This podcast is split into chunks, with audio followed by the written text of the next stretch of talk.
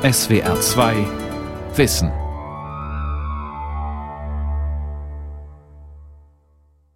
Ich glaube, dass ich etwas unüblich bin und in kein Schubfach hineinpasse. Kommt daher, dass ich weder ein Agitator noch ein Dichter bin, sondern eine Synthese von beiden.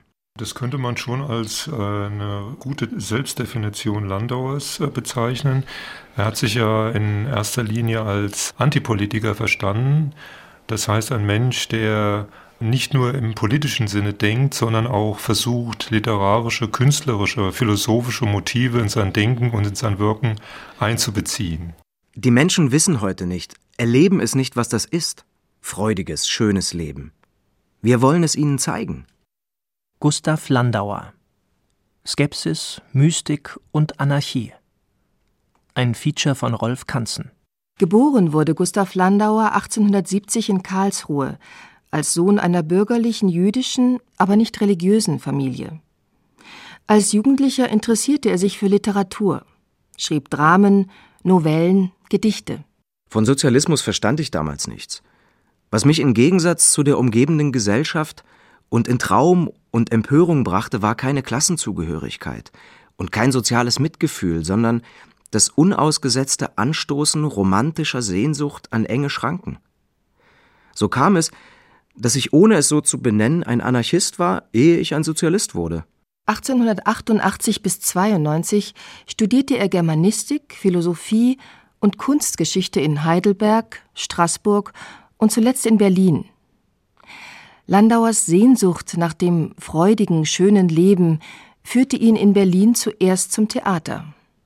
Er gehörte zu den Mitbegründern der sogenannten Freien Volksbühne. Die Kunst dem Volke, so das Motto dieses Theaters. Landauer selbst trat als Künstler auf. Langes Haar, langer Bart, Brille, schwarze Kleidung, mit fast zwei Metern Körpergröße eine auffällige Erscheinung.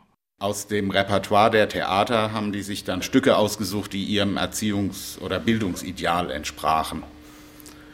Und der Vorteil der Organisation als Verein war, dass er nicht der Präventivzensur unterstand.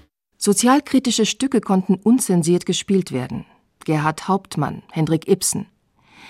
Über die freie Volksbühne, also über die Kultur, kam Landauer in Kontakt mit der linken Oppositionsgruppe der Jungen, die sich als unabhängige Sozialisten bereits von den autoritären Sozialdemokraten absetzten.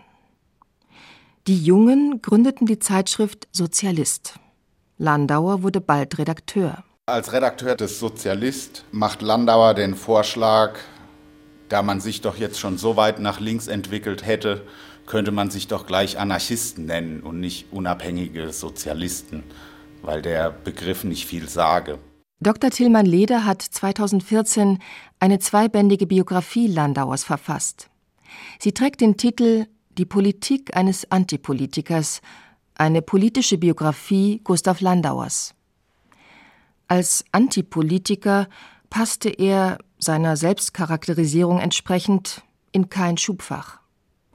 Landauer verstand sich zwar als Sozialist, doch der von ihm vorausgesehene autoritäre Staatssozialismus wie er sich in der Sowjetunion oder der DDR etablieren konnte, war das genaue Gegenteil von dem, was er unter einem freudigen, schönen Leben verstand.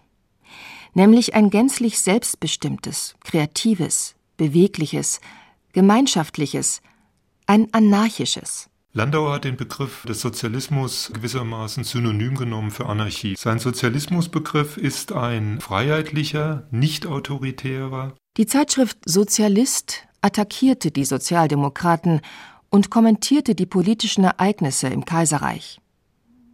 Die Redaktion wurde regelmäßig von der politischen Polizei durchsucht, die Zeitschrift beschlagnahmt, die Redakteure immer wieder verhaftet und verurteilt, wegen diverser Pressevergehen. Also der erste Sozialist, der im Januar 1895 sein Erscheinen eingestellt hat, da waren wirklich 50 Jahre Gefängnis oder so innerhalb von einem Jahr. Es gab Dutzende Verurteilungen, manche Leute zu mehreren Jahren. 1894 wurde auch Landauer zu einer Gefängnisstrafe verurteilt. Ich habe da in einsame Wonnestunden ohnegleichen erlebt. Und die Kraft des Leids hat sich mir erprobt. Und was Erinnerungsfreuden und Feste der Seele sind, weiß niemand, der nicht Ähnliches durchlebt hat. Keine Reden mehr vor Streikenden, keine Vorträge vor oft Hunderten von Leuten, keine Kämpfe gegen die sozialdemokratische Konkurrenz, sondern Rückzug in sich selbst. Kehren wir in uns selbst zurück, dann haben wir das Weltall leibhaftig gefunden. Vor Pathos und großen Gefühlen schreckte Landauer nie zurück. Im Gefängnis fand er endlich die Zeit zu schreiben. Eine Novelle, Aufsätze, nicht nur zu politischen, sondern auch zu literarischen und philosophischen Themen. Ein erster Roman, Der Todesprediger, war erschienen. Er schildert den Lebensweg eines Beamten, der ein sozialistischer Agitator wird, dann resigniert, den Tod und die Sinnlosigkeit der Existenz verkündet, um schließlich durch die Liebe zum Leben zurückzufinden. Auch nach seiner Haft beobachtete ihn die Polizei. Die bis heute ebenso wirksame wie verfälschende Gleichsetzung von Anarchie, Chaos und Terror lastete damals auf dem Anarchismus. Ach, einst ein Anarchisterich, der hat einen Attentatterich, er schmiss mit Bomben um sich rum, es knallte nur so bum bum bum. Einst kam der Anarchisterich an einen Schlosshof fürstlich und unterm Rock verborgen fein trug er ein Bom Bom Bombelein. Erich Mühsam, ein Freund Landauers, schrieb dieses hier vertonte Gedicht vom bombenwerfenden Anarchisterich, der sich mit einer Bombe an einen Fürstenhof schleicht. Es waren aber nicht nur Bonbonnieren, die Anarchisten warfen. In den 1880er und 1890er Jahren kam es in Europa und den USA zu Attentaten. Die Anarchisten manövrierten sich ins politische Abseits. Staatliche Repressionen waren die Folge. Die moderater auftretenden Sozialdemokraten konnten so ihren mithilfe des Staates durchzusetzenden Sozialismus als einzige Konkurrenz zum Kapitalismus propagieren. Die Gleichsetzung von Chaos mit Anarchie verhindert bis heute eine inhaltliche Auseinandersetzung mit dem Anarchismus. Auch Landauer wollte 1892 zunächst die spektakulären Attentate des französischen Anarchisten Ravachol nicht gänzlich verdammen. In den nächsten Jahren gibt es allerdings einige Attentate, die ihn extrem erschrecken. Und von denen sich Landauer ebenso wie andere Anarchisten distanziert. Erich Mühsam schließt sein Gedicht mit der durchaus ernst gemeinten Aufforderung Drum merkt ihr Anarchisterich, heil dich vom Attentatterich, kommst du zum Hofe fürstlich, geht's fürder dir für fürchterlich. Landauers Ziel, die sozialistisch-anarchistische Gesellschaft, ist eine gewaltlose. Absolut freiwillig sollen Menschen sich zusammenschließen, gemeinsam arbeiten, gemeinsam leben. Nur so könne der Mensch sein kreatives Potenzial entfalten. Diese Freiheit könne weder durch Terror noch durch Staatsgewalt herbeigeführt werden. Dieses Modell der Gewaltfreiheit ist ganz entscheidend für ihn, weil das Ziel ist ja, mit der anarchistischen Gesellschaft eine Gesellschaft zu haben, in der die Gewalt nicht mehr vorherrscht, in dem es keinen Krieg mehr gibt. Und dieses wollte er gewissermaßen schon auf dem Weg dorthin mit diesen neuen sozialen Arrangements einüben. Das ist für Landauer ganz zentral. Dr. Siegbert Wolf gibt seit einigen Jahren die erste kommentierte Landauer Werkausgabe heraus. Ab 1895 setzte Landauers Zeitschrift Sozialist ihre Schwerpunkte auf philosophische und literarische Themen. So gab es zwar weniger Ärger mit der Zensur, doch die Abonnenten wurden weniger. Landauer verdiente als Redakteur etwas Geld und hielt sich mit journalistischen Arbeiten und Vorträgen und durch die Unterstützung einiger Freunde finanziell über Wasser. 1899 wurde er wieder zu einer Gefängnisstrafe verurteilt, wegen Beleidigung. Im Gefängnis arbeitete Landauer mit an den Studien seines Freundes Fritz Mautner zur Kritik der Sprache. Die erforderliche Synthese aus Sprach- und Gesellschaftskritik ist für Landauer Voraussetzung jeglicher kritischen bzw. selbstreflexiven Philosophie, etwa die Notwendigkeit, die soziale Revolution mit der Zerstörung der Sprache beginnen zu lassen, um so zu einer befreiten Welt zu gelangen Bereits der Philosoph Max Stirner, den Anarchisten zu einem ihrer Vorläufer zählen, verband die Kritik an Begriffen wie Wahrheit, Gott, Gerechtigkeit, Freiheit mit einer Ideologiekritik. Landauer schloss daran an. Das Begriffsdenken kann zu nichts mehr führen, als zum Totschlagversuch gegen die lebendige Welt. Als Ausweg aus der Sprachkritik, der zufolge Sprache Welterkenntnis geradezu verhindere, gäbe es, anstatt die Welt zu erkennen, die Option, selbst zur Welt zu werden. Geschehen könne dies mit Hilfe der Mystik, beispielsweise mit derjenigen Meister Eckharts, und zwar durch Absonderung und die Transformation der Sprache in bildhafte Poesie. Da Dichtung und poetische Ausdrucksform keinen Anspruch auf objektive Wahrheit erheben, eröffnen sie, so Landauer, die Möglichkeit, die Verbindung der Menschen mit der Welt wiederherzustellen. Im Jahre 1903 erschien Landauers Schrift Skepsis und Mystik, Versuche im Anschluss an Mautners Sprachkritik. Skepsis und Mystik sind in Landauers unüblichem Denken untrennbar verbunden. Die Skepsis, die Kritik, die radikale Negation zerstört das, was zuvor unhinterfragt hingenommen wurde. Die Mystik hingegen, eine Mystik ohne Gott, wie Landauer betont, diese nicht in Begriffen feststellbare Mystik ermöglicht ein intuitives Wissen um Zusammenhänge. Sie schafft, begleitet von großen Gefühlen des Verschmelzens mit der Welt, eine lebendige und in Bewegung bleibende Verbindung des Getrennten, der Sachen, der Begriffe, wie Menschen. Genau eine solche Verbindung des Getrennten ist für Landauer auf der gesellschaftlichen Ebene Sozialismus bzw. Anarchie.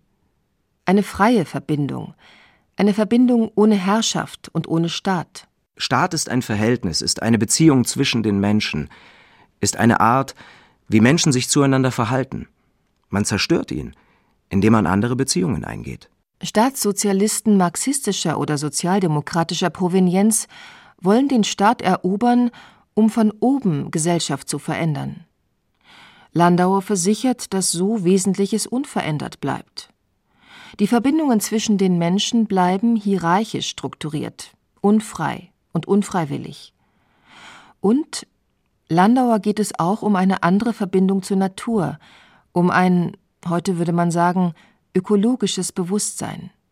Auch das macht sein Denken interessant. Rationale Naturerkenntnis, sich also der Natur ausschließlich instrumentell zu nähern, gehöre bereits zum Prozess der Naturvereinnahmung und Naturzerstörung. Skepsis bedeutet hier die Verweigerung, sich die Natur ausschließlich erkenntnistheoretisch anzueignen. Mystik meint, sich für Natur und Welterfahrungen öffnen zu können. Bewusst sprach Landauer vom Wiederanschluss an die Natur, nicht von einer Humanisierung der Natur. Allerdings ist Landauer zu skeptisch, um Mensch und Natur mit dem modischen Begriff Ganzheitlichkeit zu nivellieren. Landauer geht es um Wiederanschluss, um eine Verbindung des Getrennten, nicht um Unterwerfung des Menschen unter die Natur, nicht um die Unterwerfung der Natur unter den Menschen. Umgesetzt werden sollte dieser Wiederanschluss in sozialistischen Gemeinschaften, zu denen sich die Individuen in freier Vereinbarung zusammenfinden sollten. Was er damit meint, ist letztendlich dieses äh, Prinzip der sozialen Individualität. Also Individuum kann es nur geben, wenn es immer bezogen ist auf ein Gegenüber, auf den Mitmenschen. In dezentralen und miteinander kooperierenden Gemeinschaften ließen sich, so die Hoffnung Landauers, Natur und Mensch außerhalb der staatlich-kapitalistischen Gesellschaft in Verbindung bringen. Um dies zu realisieren, gründete er im Jahre 1900 nach seiner Entlassung aus dem Gefängnis zusammen mit Gesinnungsgenossen, unter ihnen Erich Mühsam und der Philosoph Martin Buber, die neue Gemeinschaft. Der Verein setzte es sich zum Ziel, ländliche Siedlungsgenossenschaften zu gründen.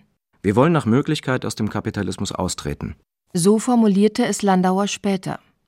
Parallelen zur Alternativbewegung der 1970er und 80er Jahre sind offensichtlich. Es sollte gezeigt werden, dass ein freudiges, schönes Leben möglich ist, wenn Menschen sich zusammenschließen und einfach mit diesem anderen Leben beginnen. Doch Landauers neue Gemeinschaft scheiterte, bevor sie richtig begonnen hatte. Es fehlte an Geld.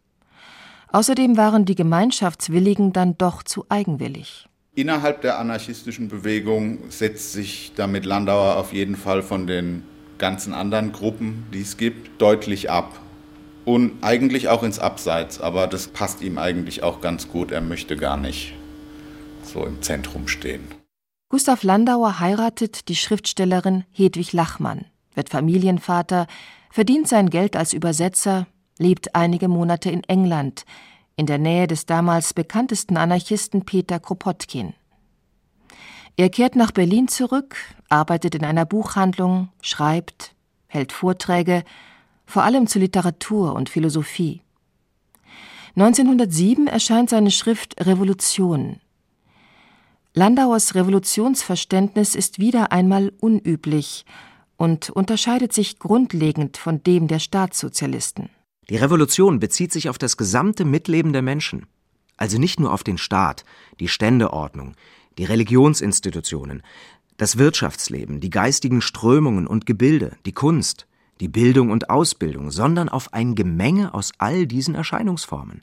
Das ist im Wesentlichen eine Frage der Bewusstseinsveränderung, eine Frage der Geistentwicklung. Geist könnte man bei Landauer vereinfacht mit Bewusstsein vielleicht äh, in einsetzen. Eine Bewusstseinsveränderung, das Leute dahin führt, dass sie ihr alltägliches, ihr soziales Verhalten grundlegend ändern. Eine solche Revolution entsteht immer dann, wenn eine Gesellschaft erstarrt, wenn sie, wie Landauer sagt, zur Topie wird. Dann bringen sie Utopien, das utopische Bewusstsein, wieder in Bewegung.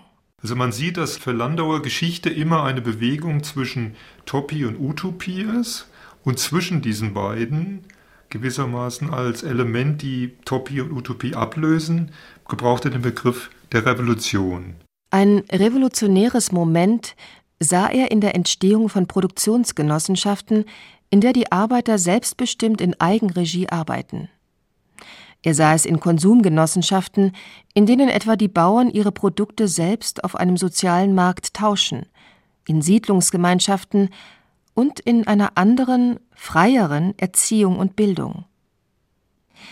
Diese anderen Formen des Lebens und Arbeitens sollten die Menschen miteinander verbinden, ohne, wie er es nennt, autoritäre Vermittler, ohne den Staat, den kapitalistischen Markt, ohne hierarchische Organisationen wie Parteien oder Zentralgewerkschaften, auch ohne autoritäres Denken.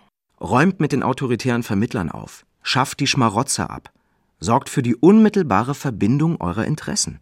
1908 gründete Landauer mit einigen anarchistischen Freunden den Sozialistischen Bund. Den programmatischen Hintergrund bildet Landauers sozialphilosophisches Hauptwerk Aufruf zum Sozialismus. Sozialismus ist die Willenstendenz geeinter Menschen, um eines Ideals willen Neues zu schaffen. Sein Aufruf zum Sozialismus klingt oft befremdend pathetisch. Der Geist ist es, der Geist der Denker, der Geist der vom Gefühl überwältigten, der großen Liebenden, der Geist derer, denen das Selbstgefühl und die Liebe zusammenschmilzt zur großen Welterkenntnis. Der Geist hat die Völker zur Größe, zum Bunde, zur Freiheit geführt.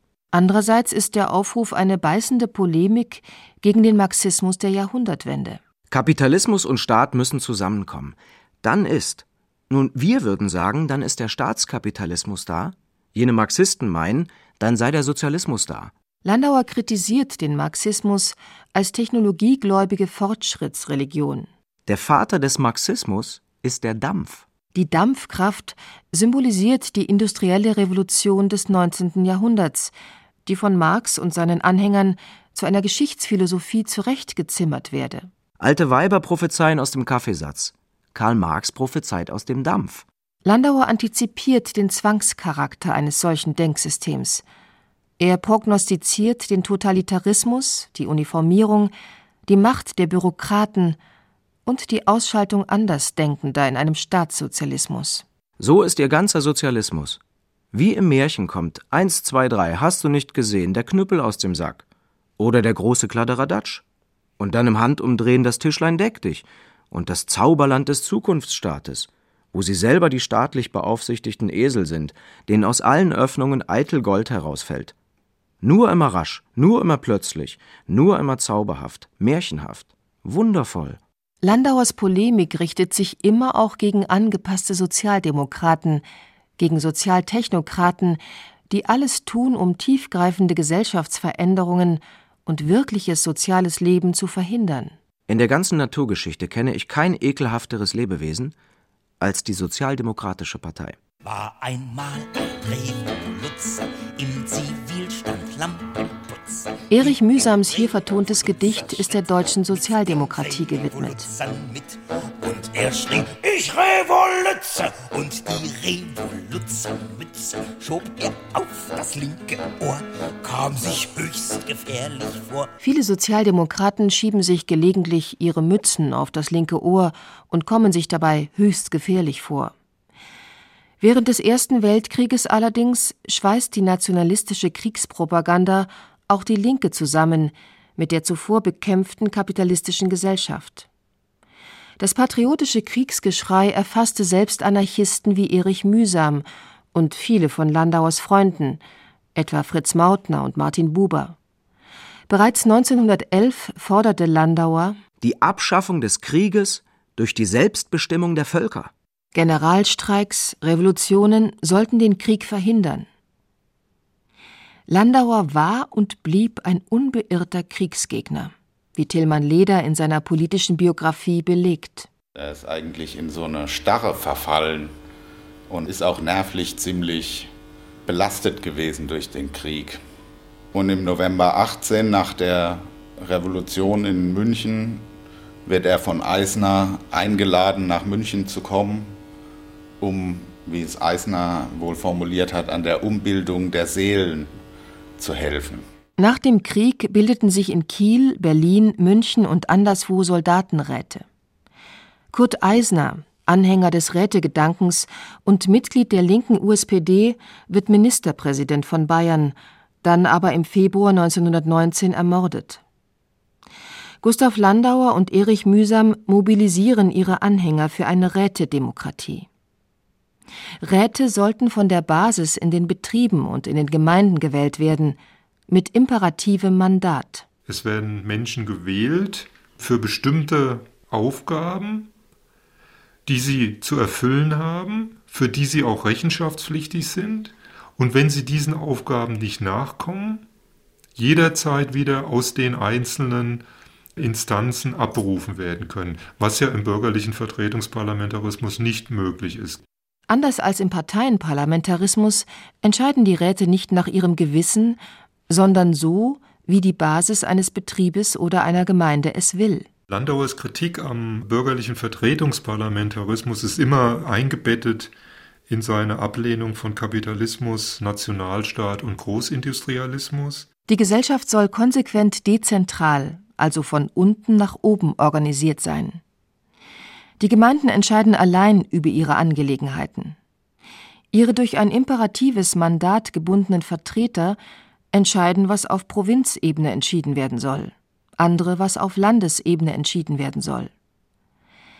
Landauer nennt einen solchen Aufbau der Gesellschaft Föderalismus, einen Zusammenschluss autonomer Provinzen und Länder. Entsprechend sollen sich die selbstverwalteten Betriebe von unten nach oben organisieren. Soweit die Idee. Jetzt geht es um Sinn, um die höchsten Dinge der Menschheit, um gerechten Ausgleich und vernünftiges, schönes Leben, um den Kampf gegen jegliches Parteiwesen, um das Neue, Verborgene, was erst werden will. In München kommt es im April 1919 zur Ausrufung der Räterepublik unter Führung von unabhängigen Sozialisten und Anarchisten. Die Schriftsteller Ernst Toller, Erich Mühsam und Gustav Landauer nehmen in dieser Räterepublik Schlüsselrollen ein. Zeit seines Lebens erreichte Landauer mit seiner Idee eines anarchistischen Sozialismus nur eine Minderheit. Nun hatte er die Chance, eine Gesellschaft wirklich zu verändern. Lässt man mir ein paar Wochen Zeit, so hoffe ich, einiges zu leisten. aber leicht möglich, dass es nur ein paar Tage sind. Und dann war es ein Traum. Es war ein Traum. Diese Räteregierung wird von einer zweiten, von Kommunisten dominierten vertrieben. Am 1. Mai 1919 eroberten unter Zustimmung der sozialdemokratischen Regierung in Berlin Soldaten und rechtsradikale Freikorpsverbände München. Gemetzel in den Straßen, Festnahmen und Erschießungen. Landauer wird ins Gefängnis Stadelheim gebracht. Ein Augenzeugenbericht vom 2. Mai 1919. Im Hof begegnete der Gruppe ein Major in Zivil, der mit einer schlägelartigen Keule auf Landauer einschlug. Unter Kolbenschlägen und den Schlägen des Majors sank Landauer zusammen. Er stand jedoch wieder auf und wollte zu reden anfangen. Da rief ein Vizewachtmeister Geht mal weg. Unter Lachen und freudiger Zustimmung der Begleitmannschaften gab der Vizewachtmeister zwei Schüsse ab, von denen einer Landauer in den Kopf traf. Landauer atmete aber immer noch. Da sagte der Vizewachtmeister: Geh zurück, dann lassen wir ihm noch eine durch. Dann schoss der Vizewachtmeister Landauer in den Rücken, dass es ihm das Herz herausriss und er vom Boden wegschnellte. Da Landauer immer noch zuckte, trat ihn der Vizewachtmeister zu Tode. Die Mörder wurden nie verurteilt. 1933, nach der Machtergreifung der Nazis, beschloss der Münchner Stadtrat die Zerstörung seiner Grabstätte. Bis heute gibt es kein Denkmal, das an ihn erinnert. Die Neuherausgabe seines Werks ermöglicht es, sein facettenreiches antiautoritäres Denken neu zu entdecken. Landauers Verständnis eines sozialen Individualismus, seine Kritik an Staat und Staatssozialismus ist ebenso unüblich wie sein ökologisches Naturverständnis. Sein Denken verstand er niemals als Rezept, denn Sozialismus alias Anarchie ist nichts Rundes und Abgeschlossenes, sondern dieses ersehnte, freudige, schöne Leben, das etwas jeweils neu Beginnendes ist. Und so räumt der Herausgeber seiner Werke Siegbert Wolf ein, dass für das Ziel die Welt zu verbessern in Richtung individueller Freiheit und sozialer Gerechtigkeit, dass für diesen Weg notwendigerweise ein sehr, sehr langer Atem notwendig ist.